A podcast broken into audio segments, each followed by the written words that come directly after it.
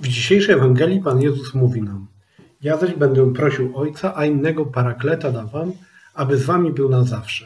Ducha prawdy, którego świat przyjąć nie może, ponieważ go nie widzi ani nie zna. Ale wy go znacie, ponieważ u was przebywa i w was będzie. Duch Święty jest tym, który pomaga nam poznać i kochać prawdę. Także tę prawdę, która może być dla nas kosztowna i uciążliwia, bo sprzeciwia się naszym interesom czy interesom możnych. Dlatego jesteśmy wezwani, aby być osobami prawdomównymi, osobami, dla których prawda stanowi centrum ich życia. Przykładem takiej osoby jest niewątpliwie Jan Paweł Wielki, którego stulecie urodzin będziemy obchodzić jutro. Ojciec Święty w całym swoim nauczaniu mówił o znaczeniu prawdy w życiu społeczeństwa. Doświadczenie opresyjnego systemu komunistycznego, który był systemem zinstytucjonalizowanego kłamstwa, jeszcze bardziej wzmocniło w Karolu Wojtyle przekonanie o znaczeniu prawdy w życiu społecznym i prywatnym. Gdy kiedyś któryś z dziennikarzy spytał go, jakie jest dla niego najważniejsze zdanie z Ewangelii, Ojciec Święty bez wahania powiedział: Poznacie prawdę, a prawda was wyzwoli. W dzisiejszym społeczeństwie często spotyka się postawę lęku wobec doktryn, które twierdzą, że głoszą jedyną prawdę.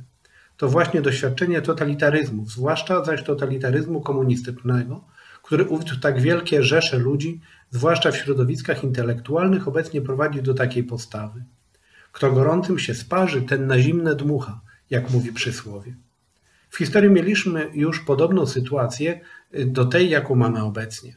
Augustyn, późniejszy święty Augustyn w końcu IV wieku, gdy odkrył fałszywość wyznawanej przez siebie doktryny manichejskiej, która podobnie jak ideologia komunistyczna prezentowała się jako doktryna naukowa, nie został wcale od razu katolikiem, ale przez pewien czas wyznawał sceptycyzm, zgodnie z którym w ogóle poznanie prawdy jest niemożliwe.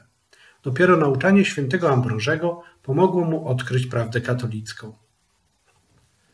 Jan Paweł II w swojej encyklice Centesimus Annus przyznaje, że Kościół bynajmniej nie zamyka oczu na niebezpieczeństwo fanatyzmu czy fundamentalizmu tych ludzi, którzy w imię ideologii uważającej się za naukową albo religijną czują się uprawnieni do narzucania innym własnej koncepcji prawdy i dobra.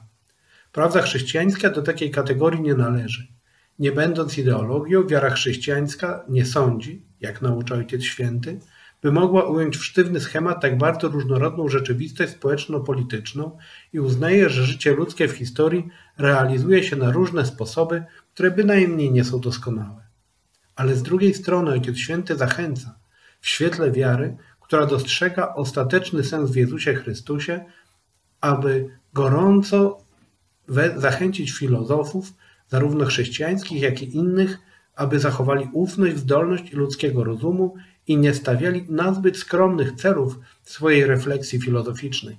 Historia tysiąclecia, która zbliża się ku końcowi, poucza nas, że należy iść tą właśnie drogą, nie wyzbywać się tęsknoty za prawdą ostateczną. W życiu społecznym prawda odgrywa kluczowe znaczenie.